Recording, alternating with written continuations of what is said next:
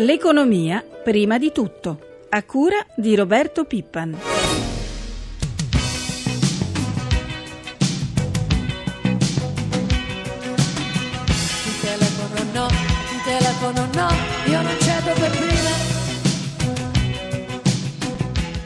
Telecom Italia è stata descritta talvolta come un'azienda in crisi, operante in un settore problematico, impossibilitata ad assumere qualsiasi iniziativa di crescita, lasciando intravedere la necessità di percorsi di salvataggio. Affermazioni di questo genere sono assolutamente fuorvianti e non rispondenti alla realtà.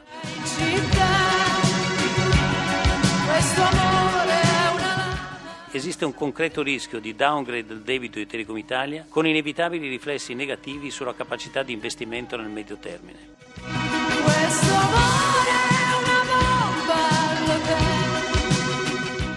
Questo straordinario interesse che ho visto in questi due giorni per le vicende di Telecom Italia non mi sembra che fino adesso sia stato diciamo, il sentimento che ha ispirato il sistema. Se il sistema Italia fosse stato veramente così preoccupato di Telecom Italia, ecco forse alcune decisioni avrebbero potuto essere prese considerando tutta una serie di elementi più complessi 7.43 minuti, un cordiale buongiorno da Luigi Massi, la vicenda Telecom ancora in primo piano, non si placano le polemiche per la possibile acquisizione in diverse fasi da parte della spagnola telefonica, nella nostra copertina l'avete sentite le parole del presidente Franco Bernabé in audizione ieri al Senato, Bernabé tra l'altro ha detto forse in maniera un po' provocatoria di aver appreso dell'operazione dai comunicati stampa, sta di fatto che domani il Consiglio dei Ministri potrebbe esaminare con una forte accelerazione il regolamento sulla Golden Share, cioè la norma a difesa dell'italianità delle aziende ritenute strategiche. Di questo e di molto altro parliamo con il nostro primo ospite, Simona Vicari, sottosegretario al Ministero per lo Sviluppo Economico. Buongiorno e ben trovata. Buongiorno a voi. Partiamo da Telecom, sottosegretario, sicuramente avrà Sì. sentito le parole di Bernabé che fra l'altro dice c'è un interesse tardivo della politica. Lei che idea si è fatta di questa vicenda? Mm, Non penso ci sia un interesse tardivo della politica, c'è una diversa sensibilità forse rispetto al passato. Oggi nella politica e una maggiore consapevolezza rispetto a qualche anno fa dove probabilmente il rapporto con le aziende, con le grandi aziende e le imprese erano abbastanza distorti, questo è- credo che sia vero, ma nel caso specifico di Telecom Italia noi abbiamo un problema di eh, italianità del, del- del sistema, è un sistema di comunicazione, abbiamo un notevolissimo numero di addetti eh, a- al mondo che serve tutto questo servizio e soprattutto ehm, controlliamo tutto il sistema delle telecomunicazioni della rete. Cioè, oggi anche in Italia il- la cosa che ehm, non, non agevola no? Serena, un sereno giudizio anche nei confronti di, di soci stranieri è il fatto che Telecom detiene il monopolio della rete. Allora qualunque altro tipo di concorrente eh, che vuole entrare nel nostro paese chiaro che viene distorto, agevolato o meno, dalla stessa società che detiene la rete che poi è quella che fa le, le telecomunicazioni. Detto questo, oggi, oggi o, o domani il, il Consiglio dei Ministri eh, dovrebbe adottare un provvedimento che non soltanto difende l'italianità del sistema Telecom, ma soprattutto ehm, eh, acceleri fortemente, se ne è discusso da tempo sulle liberalizzazioni e sulle reti strategiche, si è fatto nel nostro paese soltanto per eh, il gas con, con lo SNAM, che ci siamo separati dall'ENI, ma non si è fatto per altre infrastrutture strategiche come le telecomunicazioni, come le ferrovie, e questi sono insomma, quelli più importanti. Sì. Eh, dovremmo immediatamente anche con l'aiuto di un'altra autorità che è stata tirata in ballo giustamente anche per la Corte Share sulla, eh, sulla questione che la Consub a riuscire a determinare almeno la separazione del- della rete strategica prima che finisca in mani straniere. Cioè noi italiani non saremo più proprietari di casa nostra, noi saremo spiati in casa nostra. Certo, su questo c'è anche l'allarme del, del Copasir addirittura. del sistema paese anche come Esatto. difesa, immaginate voi cosa significa. È molto chiaro, anche il caso Alitalia, se vogliamo, ha qualcosa di analogo, no? Sottosegretario, l'ex compagnia di bandiera va ricapitalizzata e il socio, il socio Air France potrebbe acquisire il controllo. Tra l'altro è atteso oggi proprio il consiglio di amministrazione della società. Anche qui che ne pensa? È un settore che forse andava presidiato meglio negli anni passati? Ma guardi, io penso che nel passato si è fatto mh, tanto e mh, probabilmente ci si aspettava di più dal sistema all'Italia che invece non è riuscita, soprattutto concentrando anche ehm, ehm, il, diciamo, il, eh, la strategia di alcuni aeroporti importanti come quelli eh, italiani tra Roma e Milano, eh, non so se vi ricordate quella famosa lite tra Roma e Milano Malpensa certo. sull'aeroporto diciamo, principale. Sì, sulla centralità ah, del, di quale doveva essere l'hub esatto. principale. L'hub principale, questo significa che se dovesse entrare qualunque altro tipo di compagnia non italiana sposterebbe evidentemente nelle loro capitali eh, gli interessi del traffico, ma che siano francesi, che siano spagnoli che siano tedeschi. Questo non dovrebbe eh, avvenire, o quantomeno i soci dovrebbero essere messi in condizione di non poter possedere sopra una certa soglia di eh, azioni. Tanti soci va bene, anche stranieri va bene, ma non, non devono poter consentire la, l'acquisizione di quote maggiori che possono poi determinare una maggioranza. Sull'Alitalia stiamo probabilmente intervenendo in tempo, credo che anche insomma, la, la, l'intervento che ha fatto l'altro ieri il ministro Lupi sugli aeroporti italiani è un intervento abbastanza determinato, consapevole e su questo eh, rispetto a Telecom mi sembra, mi è consentito che ci sia una sensibilità e una anche capacità tecnica maggiore eh, in questo governo che è distratto da mille cose, lo comprendo, ma non si può consentire che ci si, si mandino a casa e si rischia di essere assolutamente ostaggio di qualcun altro. Vicari, facciamo anche un discorso al di là dei singoli casi più ampio di politica industriale. Le vertenze che il suo ministero affronta sono tante, gli elettrodomestici, la petrolchimica, l'acciaio, centinaia di aziende in difficoltà. Io le farei sentire alcune voci degli operai dell'Alcoa di Portovesme in Sardegna e poi ne parliamo. Sì.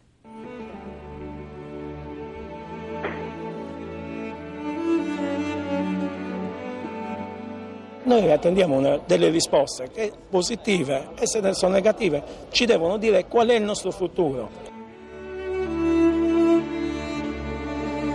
Va tutto a rotoli, tutto. Il Sulcis Iglesiente non ha più economia da, da nessuna parte, dai commercianti, da, non c'è più niente.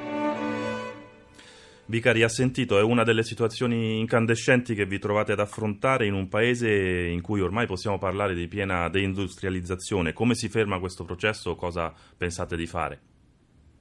Allora, su vicenda Alcoa in particolar modo il governo e il Parlamento degli ultimi anni, anche a partire dal, dal governo Berlusconi, non ricordo non ce ne siamo occupati con diversi provvedimenti anche d'urgenza purtroppo erano provvedimenti che cercavano di combattere una montagna che stava franando, quindi era impossibile, erano provvedimenti tampone ma che evidentemente non hanno determinato nulla. Qua è un problema culturale e di sviluppo di un paese, cioè il nostro paese sta, è continuato in tutti questi anni ad andare avanti verso modelli culturali e industriali legati al secolo scorso, legati agli anni 50, legati al momento in cui c'è stato il massimo boom del nostro paese ma oggi non sono più competitivi, cioè non abbiamo saputo eh, vedere bene e comprendere che la logica della globalizzazione e soprattutto una, una, una moneta unica aiutava il paese ad allinearsi agli altri, ma se non si facevano dall'interno quelle riforme culturali anche nel settore dello sviluppo industriale del nostro paese verso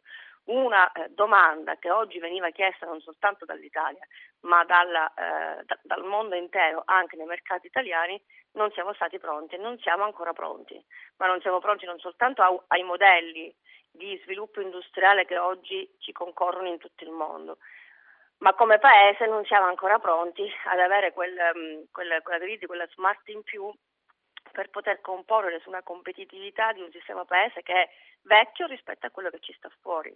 E allora le riforme, quando parliamo di riforme politiche, riforme istituzionali, riforme burocratiche del nostro paese, non è soltanto per riempirci la bocca perché non abbiamo che cosa dire, ma è una grande consapevolezza di doversi adeguare a una concorrenza che poi è quella industriale, che è quella commerciale, che, che è globale, che eh, determinerà nel tempo la vittoria sempre di più dei più forti e la sconfitta dei più deboli. Noi in questo sì. momento non siamo né da una parte né dall'altra, possiamo ancora farcela, ma ci vuole, come dicevamo prima, una consapevolezza diversa anche da parte della politica, ma anche del mondo industriale.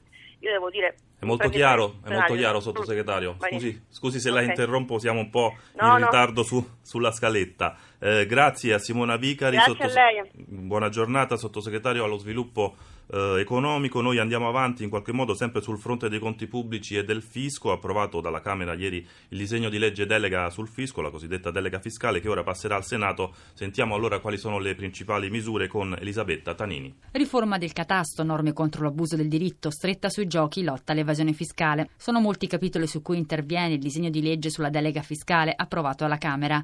Iniziamo dall'IVA. La delega prevede di recepire la direttiva comunitaria che introduce, tra l'altro, la limitazione del ricorso alle aliquote ridotte, sia anche alla revisione delle imposte di registro, bollo, ipotecarie e catastali sulle concessioni governative e sulle assicurazioni. Per quanto riguarda la lotta all'evasione, revisione della disciplina dell'accertamento, favorendo anche il contrasto di interessi, cioè la detraibilità delle ricevute. I soldi ricavati andranno al fondo per la riduzione delle tasse. Cambia anche il catasto, il valore delle case sarà determinato non più sul numero dei vani, bensì sui metri quadri e sarà collegato al valore di mercato. Assicurato il coinvolgimento dei comuni nel processo di revisione delle rendite vendite. Arriva poi il tutor per le imprese e una stretta sui giochi per limitarne la diffusione. Tra le novità il passaggio ai comuni dei poteri di localizzazione delle sale giochi che dovranno rispettare la distanza minima dai punti sensibili, cioè centri giovanili, scuole e chiese. Riforma del catasto e lotta all'evasione tra le misure della delega fiscale l'abbiamo sentito, argomenti che riguardano da vicino anche l'ambito del nostro secondo ospite, Corrado Sforza Fogliani, presidente della Confedilizia. Buongiorno e ben trovato. Buongiorno.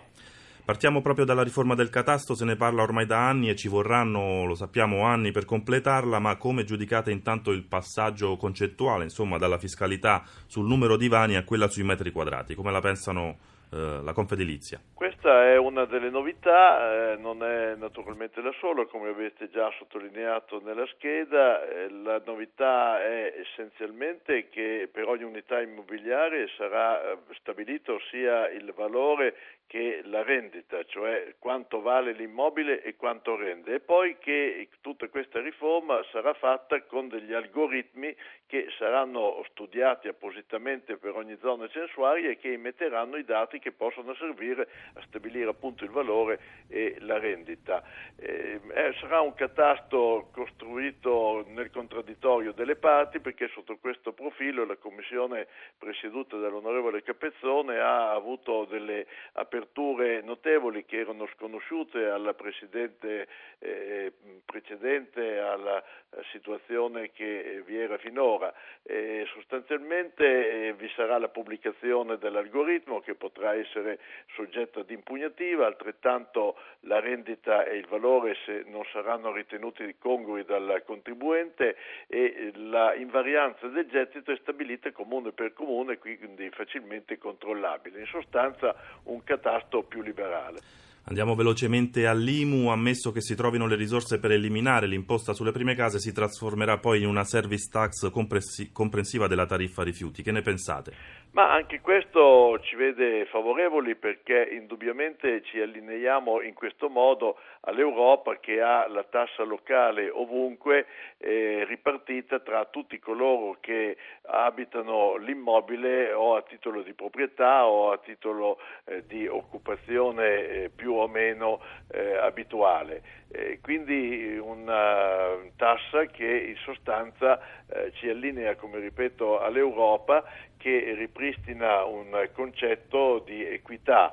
Eh, naturalmente si sa ancora poco perché tutto quello che si sa, la sua impalcatura di carattere generale è questa che abbiamo detto e che è costituita solo da una nota diramata dalla Presidenza del Consiglio, ma proprio adesso si stanno eh, costruendo i vari parametri sulla base dei quali si dovrà appunto stabilire il, la, la, la tassa che sarà pagata, che sarà una tassa tassa eh, molto eh, comunale che demanderà molti poteri di stabilire aliquote e base imponibile ai comuni per cui eh, sarà a loro, speriamo nell'ambito di un eh, federalismo competitivo come in tutta l'Europa, competitivo fra enti impositori che eh, stabilirà appunto eh, la, la pesantezza più o meno. Certo dovrebbe essere meno pesante dell'IMU nel suo gettito finale, perlomeno di 4 miliardi, come eh, ieri è stato ribadito, perché eh, dovrebbe sempre esonerare la prima casa. Siamo in chiusura, grazie anche a Corrado Sforza Fogliani, presidente della Confedilizia. Consueto aggiornamento dai mercati finanziari, ci colleghiamo con Milano. Giancarlo Zanella, buongiorno. Sì, buongiorno. Partia- partiamo dalle piazze asiatiche, come stanno andando? Eh, bene Tokyo che sta per chiudere in progresso di quasi un punto, in calo invece Hong Kong e Shanghai, Shanghai perde poco più di un punto percentuale, Hong Kong appena sotto la parità meno 0,15%. Velocemente come era andata ieri nelle borse europee? Eh, ieri giornata debole, Milano poco sopra la parità più 0,14%, oggi previsioni per un'apertura ancora incerta, c'è attesa soprattutto per quanto riguarda l'asta di oggi dei bot, 6 mesi 8 miliardi e mezzo da collocare collocare così domani in medio-lungo termine altri 6 miliardi di euro. Ieri è andata bene l'asta, 2 miliardi e mezzo di asta di CTZ, eh, spread a 241 punti, la differenza di rendimento tra i nostri BTP decennali e Bund tedeschi 4,24% l'interesse sul decennale italiano. E chiudiamo questo aggiornamento con i cambi, l'euro euro stabile, in questo momento scambiato con poco più di un dollaro e 35 cent. Grazie anche a Giancarlo Zanella da Milano, Francesca Librandi per l'assistenza al programma, da Luigi Massi grazie per l'ascolto, linea di nuovo a Francesca Malaguti.